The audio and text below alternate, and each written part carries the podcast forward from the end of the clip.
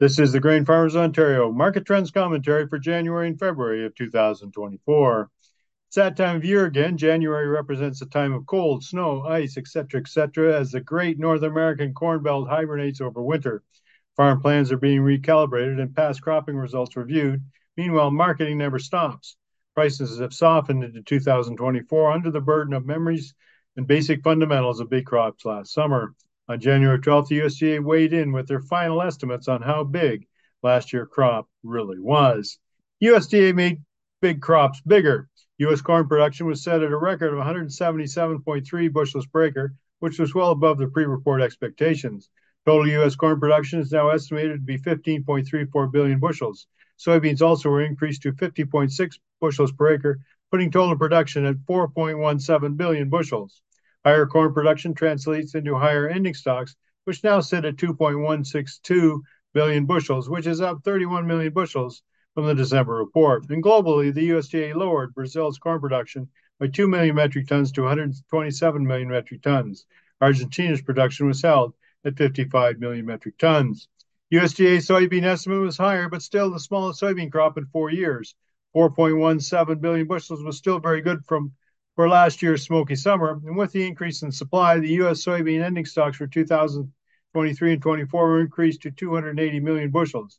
USDA increased the Argentinian soybean production by 2 million metric tons up to 50.50 million metric tons, while reducing the Brazilian production 4 million metric tons to 157 million metric tons. American farmers planted 34.4 million acres to winter wheat this past fall, down 6% compared to last year and below the average pre report estimate of 35.9 million acres. On January 13th, corn, soybeans, and wheat were lower than the last market trends report. March 2024 corn futures were at 447 a bushel.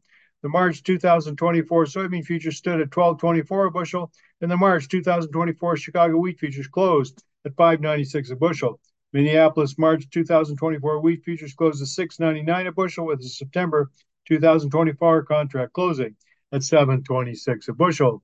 Nearby oil futures as of January 12th closed at $72.68 a barrel, up from the nearby futures recorded in the last market trends report of $71.41 a barrel. The average price for U.S. ethanol in the U.S. was $2.04 a U.S. gallon, down from the $2.11 last month. And the Canadian dollar noon rate on January 12, 2023 was 0.7470 US, virtually the same as the 0.7479 US reported here in the last market trends report. Bank of Canada's lending rate remained at 5%. Now, in Ontario, the mild winter continues in the new year, but that soon changed as of mid January.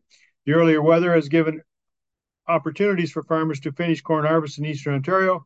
However, there are still a few fields scattered across the province which have not been harvested. This is likely by choice.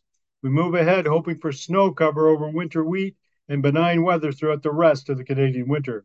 It is no secret that Ontario basis levels have retreated over the last few weeks, reflecting lower corn futures prices, but also a slightly higher Canadian dollar than the month before. It simply was a very big corn crop in Ontario this year, likely to be at a record level. This is increasingly becoming a trend as Ontario producers are challenging yields and surpassing them in several of the American top producing areas. Levels have been impacted by the Canadian dollar, which continues to flutter, hitting around 74 and 75 cents US. However, it also reflects the lower local supply and demand within Ontario. We know the supply of corn and soybeans is very high, and this will take quite a while to move out during the calendar year 2024. Soybean wheat prices in Ontario will continue to be affected by foreign exchange fluctuation. And you can check out all our Ontario grain prices by going to the marketing section of our website. Now, the bottom line is the USDA sure landed a very bearish report on grain markets. Not only was production raised for both corn and soybeans, but also ending stocks were increased, which settled heavily on prices. And in many respects, this was not expected as the trade thought that there would be slight cuts to production. So, like any other time when things are not quite as expected, especially on an oversupply scenario, prices retreated post report and certainly set the tone for the rest of the month of January. Keep in mind that there are few glimmers of hope within the report. Corn demand was actually increased for ethanol and feed, and Brazil corn production was cut slightly. Keep in mind that we still have the safrinha crop to plant in Brazil, which represents 75% of the total production. Unfortunately, this bearishness in the market has been piled on by the non-commercial players in the market. Funds have been added to their net or to their short position, whether that is in corn, soybeans, or wheat, which keeps the bearish dominoes going. At a certain point, that will change and we will go the other way, and everything might get exaggerated by the same players. However, in the winter of 2024, that seems unlikely the current, under the current scenario. This begs the question what would producers do in January and February of 2024 with regard to new crop coming up? For instance, we usually get a post harvest rally, which we didn't get this year, but eventually a rally is going to come. That combined with a low Canadian dollar might create the right opportunity to forward contract grain. Keep in mind there's lots of market risk going forward. Seasonality tells us that prices should be higher or highest for the new crop contracts in June and July. Now, for corn, in many respects, we should not be surprised by the big corn numbers, especially when we planted over 94 million acres this past year in the United States. Smoky summer of 2023 produced 177 bushels per acre of corn. So, what could we do if we got a better growing season in 2024? Well, USDA projected yields of over 180 bushels per acre would certainly be part of that scenario. In Brazil, weather has turned wetter, and ultimately, when they get to plant the safrinha corn crop, this might mean that it will go in later, pushing pollination into a dry stretch. However, at this point, it is still all just a theory, but it's likely the next major flashpoint for price appreciation will come in February or March. The March corn contract is currently priced at 12 cents below the May 2024 contract, which is a bearish indication of new crop corn demand. Seasonally, we know that corn prices tend to peak in early June and bottom out in early October. The March futures contract is at the 25th percentile of the past five-year price distribution range. Now, for soybeans, soybean demand is still pretty good, and the USDA substantiated that in their latest report. This was also a positive footnote with regard to their view of Brazil's soybean yield dropping. However, it pales in comparison to some of the other private reports coming out of Brazil, which put their soybean crop much lower. CONAB, the Brazil Crop Rating Agency, is at 155 million metric tons of soybeans. Are we going to run out of soybeans? Well, stop laughing. At least that's the way it feels now. Argentina is almost half of a crop last year, but they're back up in production this year. And even if the Brazilian, uh, even if the Brazilian crop is down, we are still going to have a lot of soybeans. What's needed is some uneven weather in South America at the moment, and that is not in the forecast. The March 2024 soybean contract is currently priced 11.5 cents below the May 2024 contract, which is considered bearish.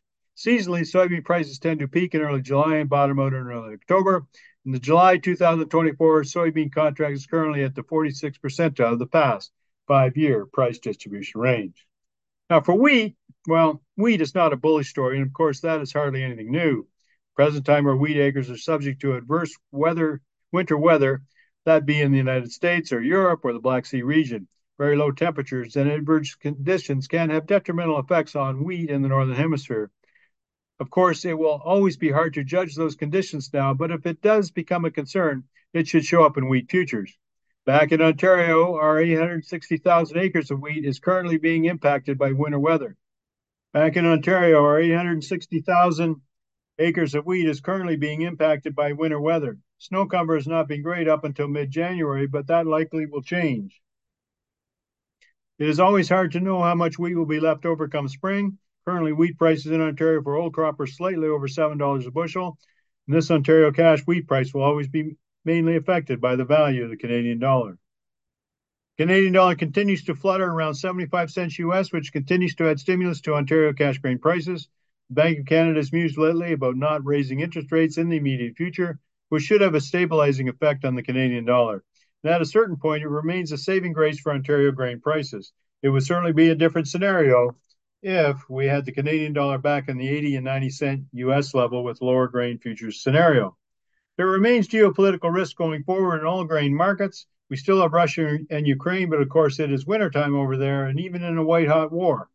For the most part, price spikes come out of that war are dialed in now, and we are more concerned with the effect of the Russian winter on its wheat crop.